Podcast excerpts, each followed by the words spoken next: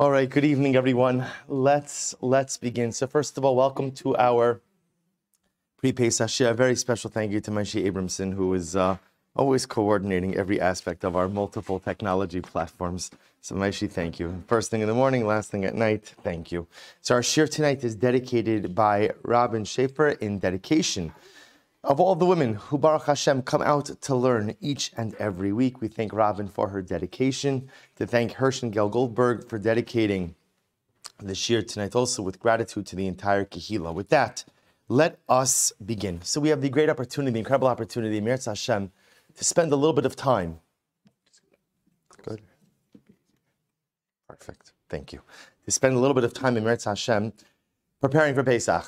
So, not preparing for Pesach in the technical way, in the logistical way. That no one here needs me to tell them how to properly prepare for Pesach. Baruch Hashem, I'm sure you're all incredibly proficient, much more proficient than I. But I think what often happens on Pesach is that because there are so many logistical pieces, and because there is so much that has to get done, so much that has to be cleaned, so much that has to be prepared, that often we lose out a little bit on the neshama of this exceptional Yom Tiv and to try to figure out what is it exactly that we're supposed to accomplish? What is it exactly that we're supposed to do? Who is it that we are supposed to become? Because you see, Pesach is the most incredible opportunity.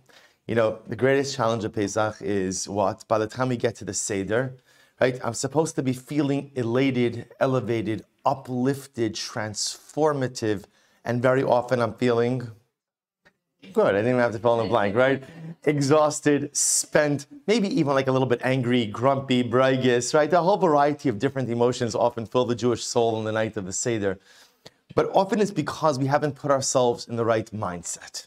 We haven't put ourselves really in the right headspace as to what we are supposed to accomplish over this Yom Tiv and specifically what we are supposed to accomplish over the first night of Pesach. Because the truth is, when one looks in the Psalm, one looks in Hasidic literature, one quickly sees that there is no more powerful night on the Jewish calendar than the night of Pesach. And it's an amazing thing, even more than Rosh Hashanah, even more than Yom Kippur, even more than Sukkot, Shmini Atzeres, Chanukah. We have so many beautiful nights and so many beautiful days throughout our year, but nothing is as special as Pesach. And it's for a very simple reason. Because in the Yom Tov of Pesach, we celebrate the fact that we became a brand new nation. We celebrate the fact that we transcended. We celebrated the fact that we transformed from being a nation of slaves ultimately to being a nation not just of free people, but we became a nation of destiny. We became a nation ultimately of people who are not just living day to day, hand to mouth, but a people who have a future a people who have a destiny, a people who have something great to accomplish. And this power, this power descends upon us every single year on the night of the Seder. Every single year comes Pesach night, we have the ability to transform ourselves. We have the ability to remake ourselves. And by the way, it could be you're thinking to yourself, I'm very happy with the way that I am, which is fantastic, but we could all become better right? We could all become, you know, it's kind of like, like if you think about it, Jews, Jews are a lot like silver, right? So if you have like a, like a, a, a cabinet, right? What do you call the cabinet in dining? China cabinet, right? A break front, right? So you go ahead, you have your silver in there. The silver looks beautiful. What's the amazing part about silver? It might look beautiful, but what? Right? It tarnishes. And the truth is, even if it's not tarnished, the amazing part is if you just polish it a little bit more, it looks even more beautiful, even if it's not polished. So the Jew is very much like silver. You might be beautiful, you might be wonderful, you might be shining, but the truth is, all of us could become more beautiful. All of us could sparkle just a little bit more brightly. So often we fall into one of two categories. There are those of us who know that we need an extreme spiritual makeover. Right? And there are those of us who perhaps maybe I'm happy with where I'm holding. Maybe I'm happy with where I am. But at the end of the day, a little bit of polish would be absolutely wonderful. Whichever one of those two categories you fall into, ultimately, the Leil HaSeder, the night of the Seder, is the night where we have the ability to remake ourselves. We have the ability to start again. We have the tabla rasa, the blank slate, and we can make of ourselves whatever we want. But how do we tap in to this energy, right? In other words, it's beautiful to speak about concepts kind of like bigadol in a general panoramic sense, But how do you take this lofty level of the ability to tap into the night of the Leil Seder as a cathartic, transformative experience? And how do I make it, as we call halacha lamaisa, practical? Practically, how do I plug in to the energy of this evening? So I want to share with you an incredible passage from the Haggadah. Now, the truth is, by the way, if anyone needs sheets, there are sheets, there are source sheets up here. I don't know if there are any in the middle, but there's a whole bunch. Okay, over here in the middle also. Excellent. No, none of them. I'm getting conflicting arguments. I'm getting some heads yes, some heads no. Okay, if they are in the middle, great. If they're not in the middle, there's a whole stack over here up front. So we saw in the Haggadah, we saw in the Haggadah the incredible piece. Now the truth is, the Haggadah is filled with beautiful and transformative, transformative stories, narratives, pieces. What I'm going to share with you is at first glance not one of those. But as you're going to see, what's fascinating about the Haggadah, what I always love about the Haggadah is one of my favorite books. One of my favorite books. It's not a sefer, right? It's not part of Tanakh. It's not even part of Torah Sheba'al Peh, right? It's not part of the Mishnah. It's not part of the Gemara. The Haggadah is a compilation. When was the Haggadah compiled? When was the Haggadah compiled? So pretty much it was compiled over about a thousand years. During the times of the Beis Hamikdash, they, may, they most probably did not use the Haggadah as much. The Haggadah really comes into real use after the destruction of the Beis Hamikdash, where we no longer have the, the Pesach, and we no longer have the Korban Pesach. So again, when the Beis Hamikdash stood, it was the consumption of the Korban Pesach that was the major centerpiece of the evening. In the absence of the Beis Hamikdash, so we go much more into the narrative, much more into the Haggadah. And in fact, we know that the Haggadah was not compiled at one point in time. How do we know that? Because the Haggadah changes languages. The Haggadah begins, well, we have Kiddush, right? And then the Haggadah begins with Ha Lachma Anya, which is Aramaic. Aramaic was not the vernacular during the times of the first Beis Hamikdash. And interestingly enough, this ha lachma anya, and then at the end of the Haggadah, what do we have? If you're still up at this point, right? We have Chad Gadya. Chagadya is also Aramaic. So it's fascinating to see that the bookends of the Haggadah are Aramaic, which tells us the Haggadah spans a significant amount of time. And Chad Gadya itself, by the way, is a beautiful song. You know, if you don't, you look at it, it's not immediately clear what it's referring to, but Chad Gadya is actually the story of Jewish history. Right? Chad Gadya is the entire the Zabin Abba Bitre Zuze, the Chad Gadya is Klal Yisrael. And ultimately, again, everybody who attacks the Gedi, everybody who attacks the lamb, the kid, refers to all the other nations who have tried to go ahead and vanquish us over the ages. And of course, the last part of Chad Gadya, I'm not going to sing it for you. Kodesh Baruch Hu, v'shachat l'malach hamaves, t'shachat l'shochet, so on and so forth, is a reference to messianic redemption when HaKadosh Baruch Hu will come and ultimately right all of the wrongs. But this is the Haggadah. Towards the beginning of Magid, we have a fascinating section. Take a look at number one. Amar Rabbi Elazar ben Azariah. Rabbi Elazar ben Azariah said, I am like 70 years old. And I was unable to convince anyone to remember the Exodus at night Darsha Ben Zoma until Ben Zoma came along. And Ben Zoma made a drasha, he gave a shir, and in the shir he said, Torah says, You shall remember the Exodus all the days of your life. The days of your life, that refers to the daytime. Kol Yemechayecha refers to the nighttime. Okay, so let's just talk on a basic level. What is Rabbi Elazar ben Azariah saying? I've been telling the Chevra in the beis Medrash for years that there is an obligation to remember the Exodus at night. And no one ever listened to me until Ben Zoma came along. Ben Zoma advanced the halachic argument, and now everyone remembers the Exodus at night. Okay, so let's let, let's frame a little bit more what we're talking about over here. When it comes to remembering the Exodus, there are two mitzvahs. There's the mitzvah of zechira and the mitzvah of sipur. The mitzvah of Zechira means to, means to remember the Exodus. How do you fulfill that mitzvah? How do you fulfill it? You remember that God took us out of Egypt. That's it. Now, by the way, you could remember it in Shema because in the third paragraph of Shema, we make reference to the Exodus. So if you say the third paragraph of Shema, you're remembering that God took us out. But if you don't say the third paragraph of the Exodus, you could just say to yourself or even think to yourself, God took us out of Egypt, and I fulfilled the mitzvah of Zechira, remembering the Exodus. The mitzvah of Zechira applies each and every day. each and every day. There's another mitzvah called Sipor.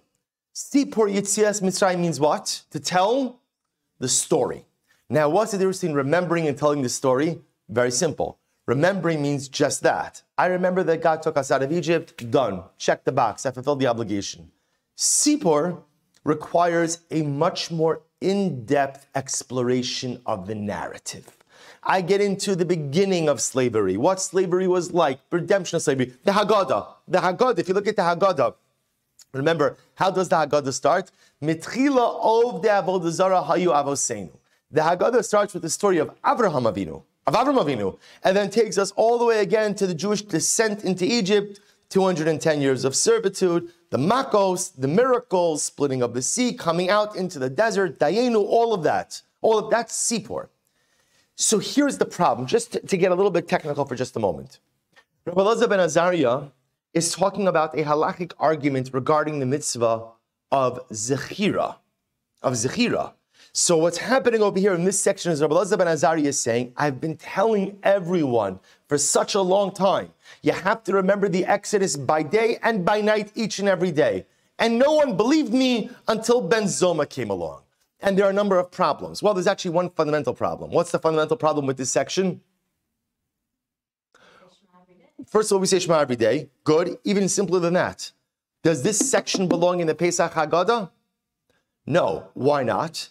Because this section is focused on the mitzvah of Zechira, the daily obligation to remember the Exodus. That's not the mitzvah of the Seder night. The mitzvah of the Seder night, the mitzvah of the first night of Pesach is sipur, to delve into the story. So why is this here? Why is this whole, this whole, again, don't get me wrong, fascinating, riveting, eh, really very interesting, such on a halachic level, but it has nothing to do with the mitzvahs halayla. The mitzvah of the Leil HaSeder is to tell the story, not simply to remember, so the fundamental question that all of the commentaries on the Haggadah ask is why is this here? Why is this here? So there are a number of different answers to this question, and I put a lot on the sheet, much more than what we're going to cover tonight. But I put it on here so you should be able to see it. Rav Nevin Zalin, number two, in his Sefer Yerushalayim B'Moadel, he gives an answer. In number three, there's a beautiful Haggadah called the Dvar Aaron. The Dvar Aaron was written by the Rav of a city called Chup. Chup was a city in Hungary. He was the Rav there before the war. So he wrote us a beautiful explanation there. But if you take a look at number four, Rav Yisrael Meir Lau, in his Perushan, the Haggadah, says something amazing. He says, I think everyone is missing the point of why this is included. He says something amazing. Ben Zoma made another statement as well. What was Ben Zoma's other statement? Rabbi Lau writes, Eizehu chacham made mikal adam. Who is the one who is wise? One who is able to learn from every person. So it says Rabbi Lau something amazing. You know, some things in the Haggadah are included because the author of the Haggadah wants us to focus on the teaching and some things in the Haggadah are included because the author of the Haggadah wants us to focus on the teacher. Sometimes it's the teaching, sometimes it's the teacher. Here, Rabbi Lau posits what the Haggadah wants to draw our attention to is the man, Rabbi Elazar ben Azariah. So let's go back and look at the story here for just a moment. Rabbi Elazar ben Azariah says, I am like 70 years old. Now we're going to delve into this a little bit more. We know Rabbi Elazar ben Azariah was appointed as the Av Din, the head of the Jewish court. How old was he when he was appointed the head of the Jewish court? We'll get to this 18 years old. 18 years old. We'll discuss his story, why he says he's like 70 years old. 18 years old when he was appointed. And Rabbi Elazar ben Azariah says Rabbi Elazar something amazing. For years, for years, I've been saying in the beis medrash, there's an obligation to remember the Exodus by day and by night but no one has listened to me. And why has no one listened to Rabbi Elazar ben Azariah? Take a wild guess. Why is no one listening to him? Because he's young. Because what do you have to possibly contribute? You're 17 years old. You're sitting in the beis medrash. You're sitting in the study hall with older, accomplished scholars. And Rabbi Elazar ben Azariah over and over is trying to say, but I know what I'm talking about. But look, here's the proof. Here's the pasuk. Here's the Mishnah. Here's the this. And no one even gives him the time of day. Ad Sheba Ben Zoma. Until Ben Zoma came along. And says Rabbi Lau, the Haggadah doesn't just want us to focus on the teaching of Ben Zoma that's mentioned in the Haggadah, but wants us to focus on another teaching of Ben Zoma, namely, Ezehu Chacham Halomed Mikal Adam. Who is wise? One who is able to learn from every individual. And Rabbi Lau posits something. Finally, so what happened? What happened? So Rabbi Elazar ben Azariah said, Noah, listen to me. All these years, I've been espousing this halachic precept, this halachic principle, that you have to remember the Exodus by day and by night. And no one listened to me until Ben Zoma came along and Ben Zoma said, by the way, you should really be open and receptive to learning from everyone. Once Ben Zoma said that, then what? Then what? Then suddenly everyone began to listen to me. And says Rabbi Lau, why is this included in the Haggadah?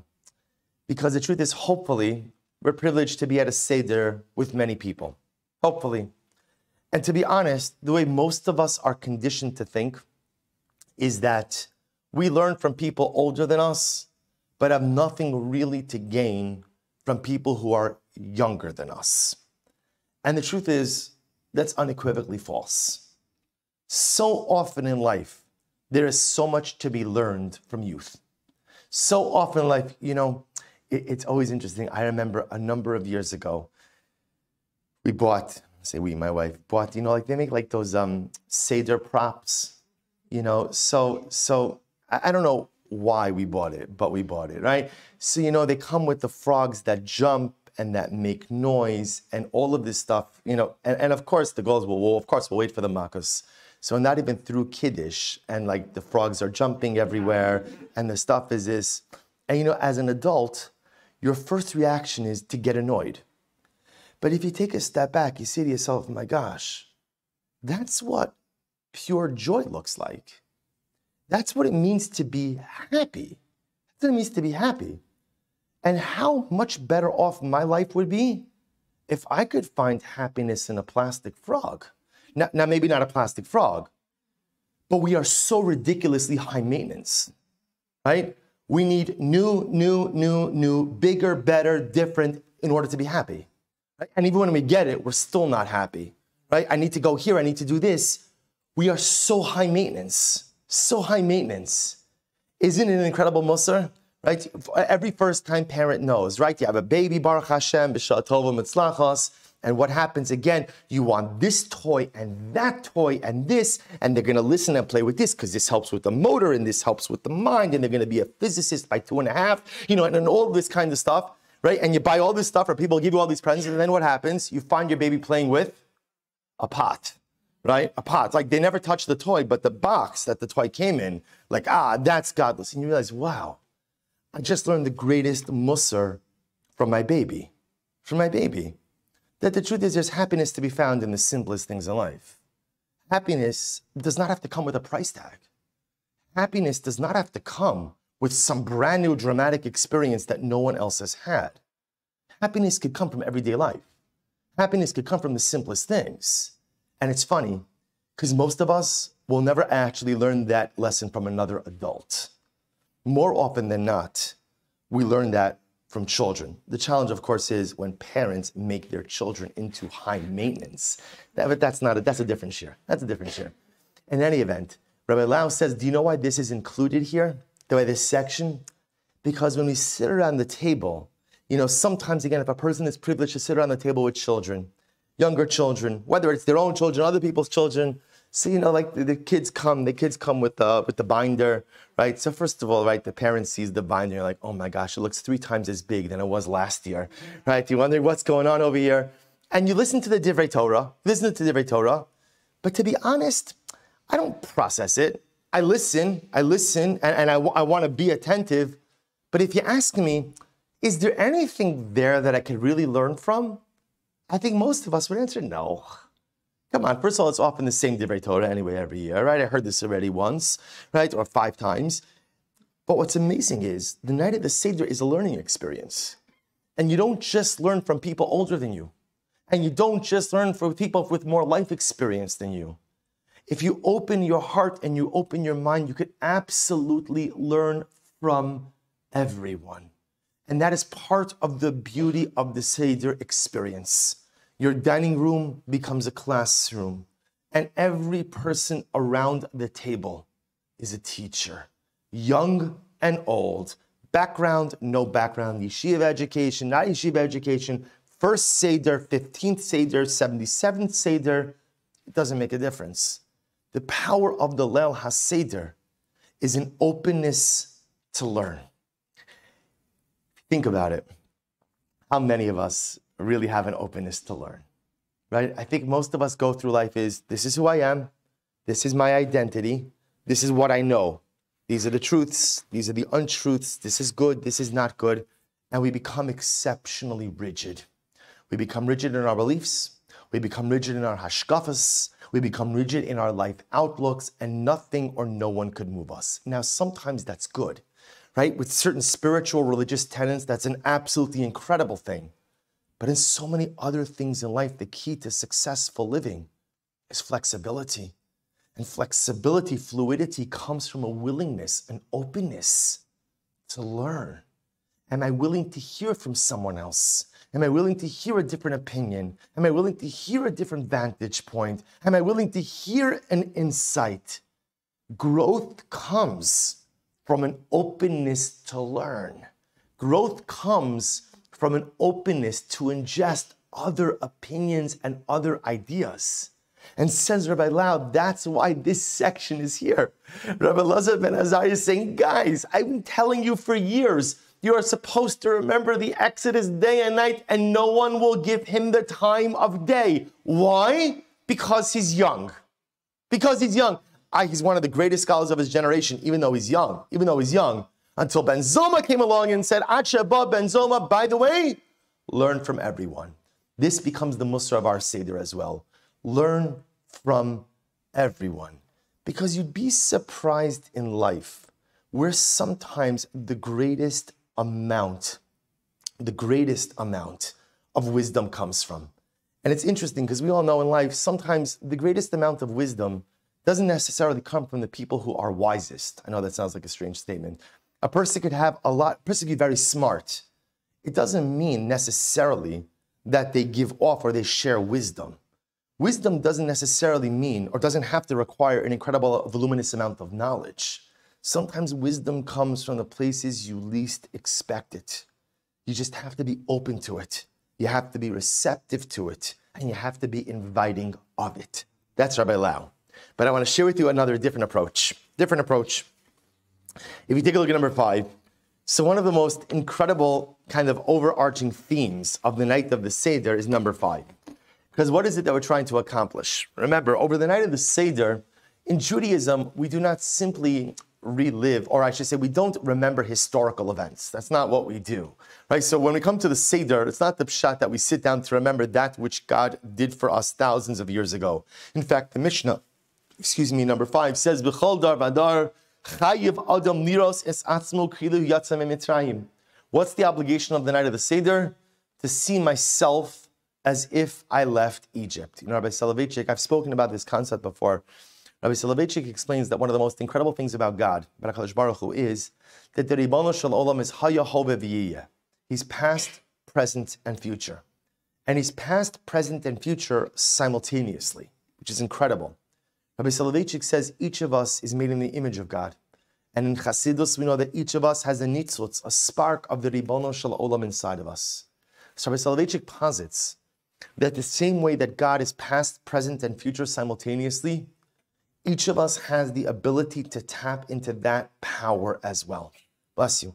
To live simultaneously in the past, present, and future. Rabbi Soloveitchik calls this the unitive time consciousness unitive time consciousness, to literally be able to live in past, present, and future. You know, I, I tell my children this every year. When we walk outside by Shfoch Chamascha, I say to them, you see the moon. Because remember, again, it's always a beautiful moon. Pesach is in the middle of the month. Kadosh Baruch Hu purposely took us out in the middle of the month because the moon is full. There's an incredible amount of natural light. You know, we don't appreciate the moonlight, but if you ever go somewhere where there's no there's no artificial light and it's a full moon, the moon gives off an incredible amount of light. Hashem purposely took us out, not in the beginning of the month, not in the end of the month, but the middle of the month, that the moon would be full, would guide our way at night, at least for the first couple of days of the journey. I tell my children to look up at the moon. And I said, Isn't it incredible that the same moon you're looking at right now, the same exact moon, is the same moon that our great, great, great, great grandparents saw when they left Mitzrayim? It's the same moon. It's the same moon. And the Gemara says, because that's the whole avoda of the night. Not to remember something which happened to someone else, but myself, to become free as well, to free myself. And this really highlights one of the deeper dynamics of Pesach.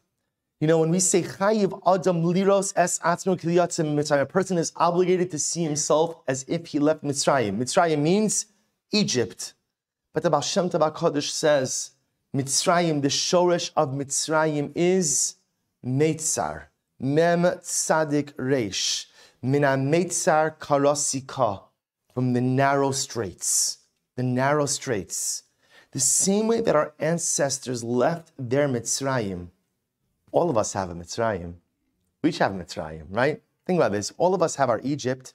For some of us, our Egypt could be a negative trait. For some of us, Egypt could be chas shalom, an addiction. Egypt could be a toxic relationship. Egypt could be a negative or abusive behavior. Right? Everybody has their Mitzrayim. Everybody has that thing that is holding them back. Everyone has that thing that they're stuck in. And maybe I've been stuck in it for a very, very long time. And so part of the power of, of, of Pesach is chayiv adam liros es atzmo ki'ilu hu mitzrayim. Just like my ancestors left their Egypt, unitive time consciousness, past, present, future, all come into one. Tonight is the night that I can leave my Egypt as well. Whatever my Egypt is, whatever that thing is that is holding me back, whatever that thing is that is enslaving me, whatever that thing is that is my Egypt, I can leave it if I want to. But how? How, how, do, how do we do that? Because remember, again, at the night of the Seder, what am I doing? What am, what, what am I doing for a couple hours? Right? Eating, right? Normally, right? Sitting, reading. It's like it's not like the Seder is like a dynamic event, right? I'm sitting, I'm reading, I'm listening, I'm talking. In other words, it's not actional per se. So how do I activate this koach? Right? How, how, do I do this to free myself from my mitzrayim? So hold on to that for just a little bit. Let's go back to Rabbi ben Azariah. Look at number six. So let me give you the background here. There was a little bit of a falling out in the Sanhedrin, in the Jewish High Court. Rabbi Gamliel was deposed. Rabbi Gamliel was deposed. So the Gemara says they had to go ahead and appoint a new head of the Sanhedrin, a new head of the Jewish court. And they had a, they had a search committee. They floated a couple of names, big names like Rabbi Akiva and others. They finally came to Rabbi Lazar ben Azariah. Now, why did they come to Rabbi Lazar ben Azariah? Take a look at number six. Let's go ahead and choose Rabbi Lazar ben Azariah. Why? Du Chacham, number one, he's wise. Vuhu Ashir, he's rich. Vuasiri Ezra, and he's a tenth generation of Ezra. He's good yichus. So he's wise. I understand. He's got to know a lot of Torah. He has good yichus. That's also good. Why is it important that he's rich? Right. So first of all, not take bribes, but even even nothing as sinister as taking bribes. There is nothing better than having financial independence if you're in a leadership role. Because the truth is, if you are financially dependent on your constituents, sometimes it's hard to make difficult decisions. Sometimes it's hard to do what needs to get done if your paycheck is coming from the very people who may not like your decisions. So it's wonderful to be the Av Beis Din and to be independently wealthy because then you could do what's right, what you feel needs to get done. People are happy with it, people aren't happy with it, it doesn't make a difference. If it's the right thing to do, you're ready to do it. So therefore, Rabbi Lazar ben Azariah is the chosen candidate. They come to him. They come to him. Skip down a little bit. Asuva Amrulay, third line down to number six. They say, Rabbi ben Azariah, we'd like you to be the Rosh Hayeshiva. We'd like you to be the head of the Sanhedrin. So what does Rabbi Abelazar ben Azariah say? A very smart man. They did say he was a chacham. Amar lahu ezel ve'imlech be'in shibesi. Let me go ask my wife. Let me go ask my wife, right? He might be wise, he might be rich, he might be right, he might have good yichus. Everybody has the same constraints, right? So let's go. Let me ask my wife, see what she has to say. So listen to this. He goes and he asks his wife, So she essentially says to him, Are you out of your mind? Now, that's a loose translation, right? Right? Are you out of your mind? Why does she say this? She says, You have to remember, whenever you take a job, right, always the best thing to look at when you take a job is what? What happened to your predecessor? Right? How was that person treated? How was that person dealt with? Under what circumstances did they leave? What happened? What happened with Rabbi Gamliel? They fired him. They fired Rabbi Gamliel. So Avzai says to him, Are you crazy? Rabbi Gamliel is smarter than you, right? Rabbi Gamliel is older than you. Rabbi Gamliel was richer than you, spoken like a true wife, right? Right? Rabbi Gamliel is better than you in every way, right? Right? Right? And yet they went ahead and they fired him. They fired him. They are going to chew you up and spit you out. What are you thinking? You're 18 years old, you're a kid. Okay, you're a big Talmid Chacham, that's fantastic. You're wealthy, that's fantastic. But Rabbi Gamliel was seasoned. Rabbi Gamliel had decades of experience. Rabbi Gamliel knew how to navigate the tumultuous nature of Jewish communal leadership. And yet, still, still, look what they did for him, to, or to him. You're going to take this job? So listen to what Rabbi Elazar ben Azariah responds. This is incredible. Amr Allah, he said to his wife, three lines up from the bottom, Lishtamish inish yoma chada bekise demarka, the casa demarka, ulamachar litbar. Rabbi ben Azariah says to his wife, it is better to use a beautiful crystal glass for one day, even if the next day it will shatter. And Rabbi ben Azariah says something so profound to his wife. He says, I am not blind to the risks of this position. And I know that the statistical probability is probably that they're going to chew me up, right, and spit me out. They're going to fire me just like they did Gamliel, because if they did it to him, they'll do it to me. I'm pretty sure, I'm pretty confident that that's probably going to be what happens. But better to use a crystal, beautiful crystal glass for one day, even if it breaks tomorrow. Rabbi Elazar ben Azar essentially says to his wife, Should I let the fear of the unknown paralyze me from taking advantage of an opportunity that is right here. I'm not blind to how this could turn out. I'm not blind to how this could go south. I'm not blind to the fact that the statistical probability is that it's not going to work. But right now it's here. Right now there's an opportunity to do something. Right now there's an opportunity to make a difference. Right now, today, I could use the crystal glass, you know, every single time. There are people like this, right? who will never use their nicest stemware, right? Because it might break. Fantastic. It looks beautiful in the break front, right? It looks beautiful, right? Gathering dust, sitting there in the break. Well, no, we can't use it because it might break. Okay, you're right. It might break. It might break. So Elazar Azari says, but you know what? I'd rather have the opportunity to use the beautiful stemware. If it breaks, I'm willing to accept that risk. But nothing ventured, nothing gained. If you're not willing to put yourself out there, if you're not willing to assume risk in life, if you're not willing to go out and venture a little bit into the unknown, you will simply remain stagnant in place. And this is, first of all, it's such a profound exchange between a husband and wife. And this is truly what it means in a marital relationship to be an Ezer Kenegdo. His wife doesn't pull any punches, right? She tells him just like it is. They're going to fire you. It's a bad idea. He's machshiv, what, right? He doesn't dismiss what she says. He, does, he, doesn't, he doesn't say you're wrong. He doesn't say, I'll, I'll show you, I can do this. Says, you're right. You're right. I, I, I, I can't argue with you. The only thing I would just say is from a hashkafic perspective, isn't it better to try? Isn't it better to try, even knowing that you may fail, than to never try at all? Now, there's the rest of the story. The rest of the story is he goes back, he accepts the job. He accepts the job. The problem, of course, was the other thing his wife told him was, You have no gray hair. And people aren't going to respect an 18 year old leader. So the Gemara says, A miracle occurred. The Gemara says, Israchesh le'nisa va'ahadrule tamni sari darichiyut. A miracle occurred, and he developed 18 rows of gray hair. Right? You know, the Maharsha says on this, it wasn't a miracle. That's what happens the moment you accept the yoke of leadership. That's what happens. Premature aging. Right? So again, he accepted the job, he accepted responsibility. Like that, he's got gray hair. So ultimately, again, that's why the Gemara, last line of number six, Hainu to come ben Azariah, Hare ani ben shivim shana, v'lo ben shivim shana. This is why Rabbi Elazar ben Azariah is quoted as saying, I am like 70 years old. He wasn't 70 years old, right? He wasn't 70 years old. He was like 70 years old. And perhaps, perhaps, this is why this section is included. You see, we all have our Mitzrayim, right? Each of us has our Mitzrayim. We all have that Egypt, that personalistic Egypt, that Mitzrayim, that narrow strait that is holding me back. We all have it. Some of us have been in the same Egypt for weeks, for months, for decades, for an entire lifetime. So why is it that we don't leave? Right? That we that we that we don't that we don't leave. So I'll tell you why.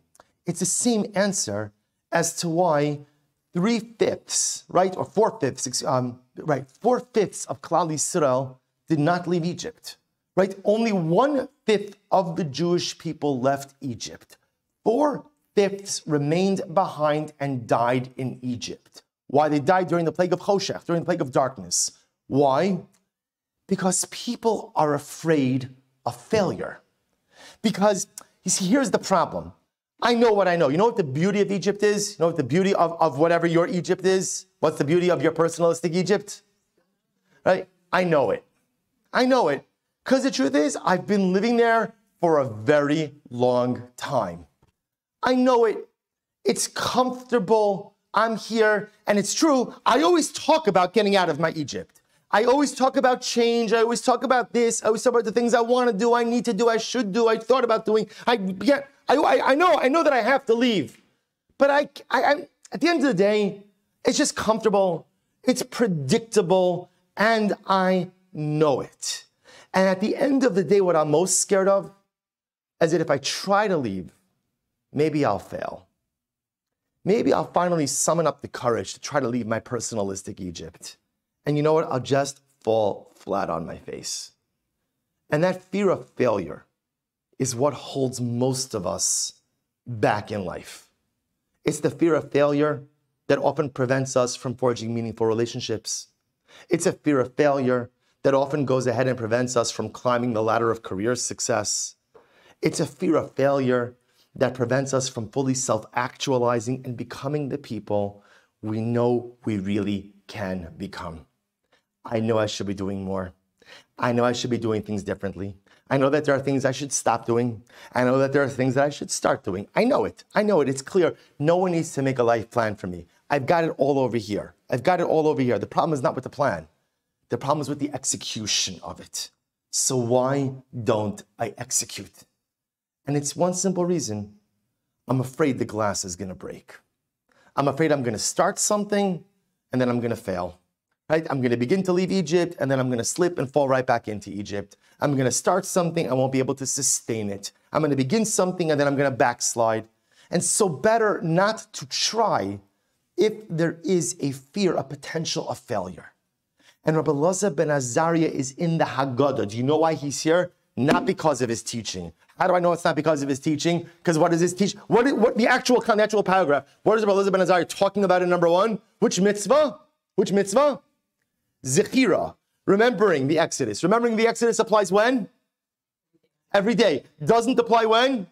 Night of Pesach. Well, technically it applies, but we fulfill through Sipur. So why is this section here? It's here not because of the teaching, it's here because of the teacher. Because one of the most important personalities who helps us to become free is Rabbi Elazar ben Azariah.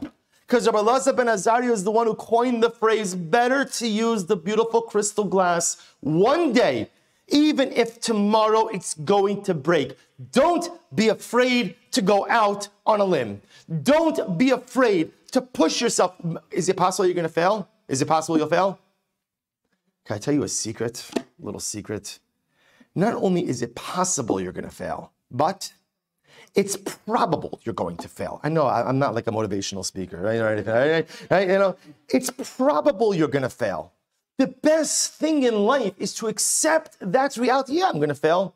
I'm going to fail. Does anyone ever get on a bike? Right? Does anyone ever get on a bike? And in other words, every child thinks they're going to get it the first time, right? And every adult, right, who's holding the back of that seat knows what's going to happen. What's going to happen?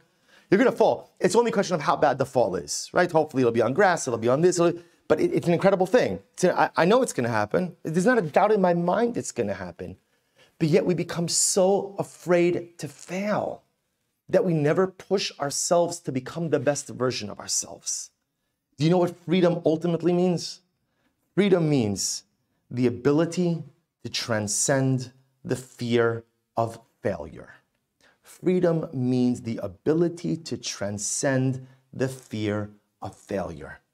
Because if I'm not afraid to fail, if I'm okay with, you know what, the glass may break tomorrow, but I gotta do what I gotta do today, there is no telling what one could accomplish in life.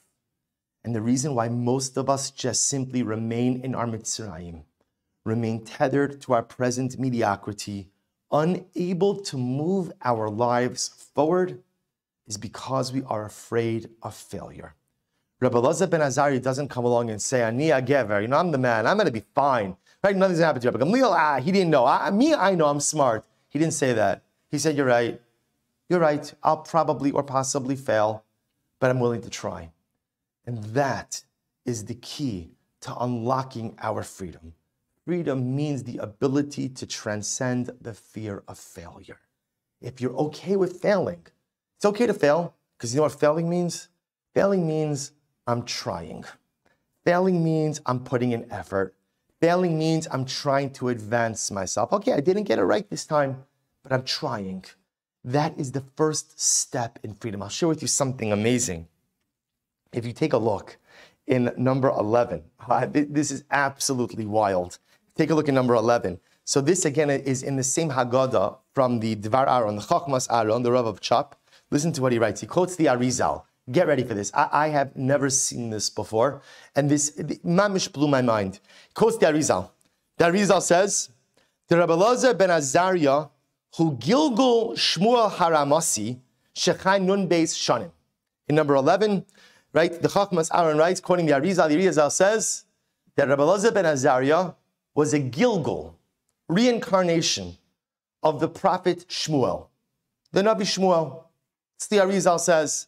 And by the way, based on this, he says, Shmuel Hanavi died when he was 52 years old. He was 52 years old and he passed away. So the Arizal says that Rabbi Elazar ben Azariah is a Gilgul, a reincarnation, whatever, whatever exactly that means. And he says that's what it means when, he, when we say, when Rabbi Elazar ben Azariah said, Hare ani ben shivim shana. I am like a 70 year old man. Where does 70 come from? Because Rabbi Elazar ben Azariah himself was how old? 18. And he was a Gilgul, a reincarnation of Shmuel, who lived for 52 years. Hare ani 52 plus 18, 70. Hare ani kiben shivim shana. Incredible. But like, what does that mean? So I'll show you something amazing. I think what the Arizal is saying is like this. If you take a look at source number eight, Shmuel Hanavi, Shmuel Hanavi lived with an incredible sense of pain at the end of his life. What was the source of his pain? That he remember again, Shmuel was responsible for coronating Shaul first king, Saul, Shaul. And Shaul failed. Shaul was a great man, a real tzaddik, but unfortunately encountered incredible failures.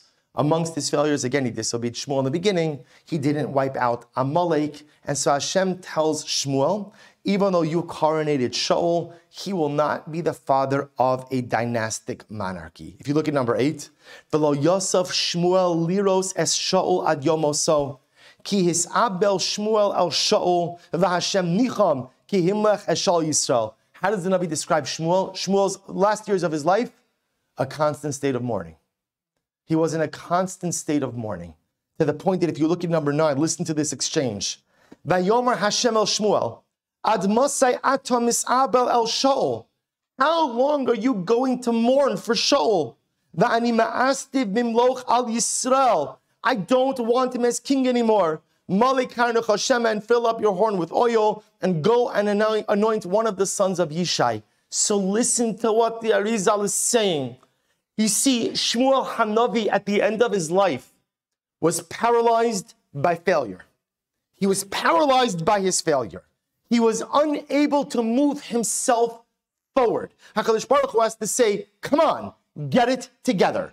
Fill up the horn with oil, which is where they used to keep the anointing oil, and go to one of the sons of Yishai. Shmuel was paralyzed by his actual, what it wasn't his failures, but what he perceived to be, was Shaul's failures, but he took them as his own failures. He was paralyzed by failures, and as a result, the last number of years of Shmuel Hanavi's life were not as productive as they could have been because he was paralyzed by failure.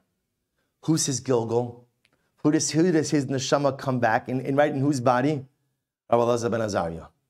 And Rabbi Elazar ben Azariah is the exact opposite. Rabbi Elazar ben Azariah says, I will not allow the fear of failure to paralyze me. So Shmuel Hanavi, who lived out his last years paralyzed by his perceived, not even his actual, but by his perceived failures, comes back to this world again in Rabbi Elazar ben Azariah, who personified the exact opposite lesson. Do not allow the fear of failure to paralyze you. That's the meaning of the Arizal. If we bring this all together, this is what the Gemara means when it says, Bechol dar vadar, chayiv adam liros es atzmo kilu mitzrayim. Right, if you think about it, the whole goal, what's the whole goal? What's the whole goal of the night of the Seder? The whole goal is to leave Egypt. Is to leave Egypt. Whose Egypt are you leaving? You're not leaving historical Egypt. We left here thousands of years ago. Whose Egypt are you leaving? Your own Egypt. Number step number one is identifying what's your Mitzrayim. What's your Mitzrayim? And then the avoda of the night of the Seder is see, when I sit down to the Seder, I'm still in Egypt. I'm still in Egypt. My goal is that by the time I finish that fourth course, have right, a lot of things happen by the time I finish that fourth course, right? But my goal is, I don't know necessarily that I'm to totally have left my Egypt, but I know that I'm to have a plan. And I know what I'm not to do is be paralyzed by the fear of failure. That's why Rabbi Elazar ben Azariah is in the Haggadah, not for his teaching, but for the teacher, because of who he was because freedom means the ability to transcend the fear of failure. I don't want to live the same life. I don't want to live the same life. I don't want to be the same person. I want something better. I want something bigger. I want something greater. I want to tell you something. If you say to yourself, oh no, I'm content with the way things are, then Nebuch, you're really stuck in Mitzrayim. And then you've been in your Mitzrayim way too long because the Jew never settles. The Jew never says, Oh, this is nice. I could relax here for the next 60 years, right? A Jew never says a thing like that. It's always bigger, it's always better, it's always higher, it's always holier. And so my avoda over the course of the Leil HaSeder is to figure out A, what is my Mitzrayim? What is holding me back? Step one. Step two, how do I get out of it? Let me use the night of the Seder to devise a plan. You know, I, I, I say this every year. People often think that like the goal of a, a, successful Seder is getting from one end of the Haggadah to the other, and cover to cover.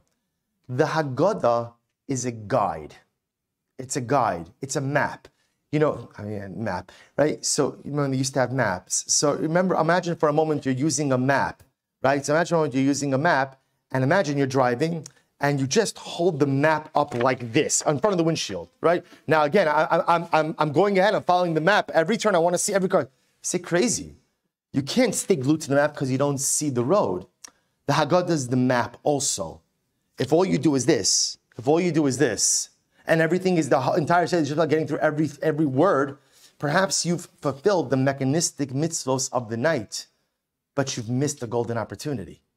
The goal of the Seder is an introspective experience where I have to figure out how do I get out of my Egypt? I've been living here too long. I've become too comfortable here. I've become too settled here. How do I get out? And to begin to devise a plan for how you're going to get out and know what's going to happen. The moment you devise the plan, what's going to happen? We know. How does this work? What's going to happen? There's another voice. What, what's the voice? Too scary, too scary, too much change, slow down. This is fine, it's not so bad. Mitzrayim is nice, everything's coming into blossom now, it's gonna be fantastic. They opened up a new restaurant, everything is great, right? Je- je- just stop, just, you know, pump the brakes a little bit. You're going a little, little too fast, a little too much change, a little too quickly. Just understand, then what do you say to that voice? I accept the fact that I may fail. I accept the fact that I may drop the beautiful piece of stemware. The glass is great right now, and I may drop it tomorrow. But I'm not going to let the fear of failure sideline me from my goal of leaving my Egypt. And that is our avoda on the night of the Seder. And it's hard because it's hard to find an introspective moment over the course of the night of the Seder, right? There's a lot going on. Hopefully, again, there's a lot of noise at the table. Noise is good, Baruch Hashem, right? There's a lot going on. It's hard to find introspective. So perhaps, perhaps, the introspection really comes now. It's Chodesh Nisan already. This entire month, this entire month is the month of Geula. This entire month, ultimately, again, is a month of incredible redemption. And the truth is, I want to speak about this more on Shabbos, the Shabbos Hagadol Drasha, but you know, one of the things that I constantly keep thinking about is the world is changing so much. The world is changing so much, right? If, if you think about it, if you think about it, right, it feels like we constantly go from upheaval to upheaval, right? We have a pandemic, just right when the pandemic, I, I don't know, is it over? I'm not sure. I'm not. I think it depends who you ask, right? Right. But but just even if it's not over, as, as it's winding down, at least as it's winding down, war, war, and we see the images of war, and we see what happened in Bucha, and we see how Russia seems to occupy the present day of the Nazis. Yimach Shema brutalities. This is 2022. Not, not that humanity has evolved beyond brutalities, but the overwhelming sense of upheaval. Millions of people fleeing their homes. So, first, we have millions of people worldwide being impacted by a pandemic. Millions of people now suffering through upheaval. So, the world is changing so much. And isn't it amazing how sometimes an entire world changes, but I stay the same? And HaKadosh Baruch Hu says, when you see so much change happening around you, maybe that's a sign that I could change as well. We just have to stop being afraid of dropping the crystal glass. We have to stop being afraid about the possibility of failure. Accept that you will fail. Accept that it's not just possible, but maybe even it's probable. And that opens the doors to dynamic change. So we should be Zochem Yirtz Hashem in the week and a half that we have until the Leil HaSeder to give some serious thought, A, to what is our Mitzrayim? B, am I really ready to leave? And C, how do I get out? And then at the night of the Seder, I come armed with, of course, all of my Divrei Torah, beautiful insights, but I come armed with my plan. And by the way, write down your plan. Write down your plan and put it in your Haggadah. And over the course of the night of the Seder, open it up and look at it. Line one, my Mitzrayim is fill in the blank. Line two, I pledge to leave my Mitzrayim. Line three, here is how I'm going to leave.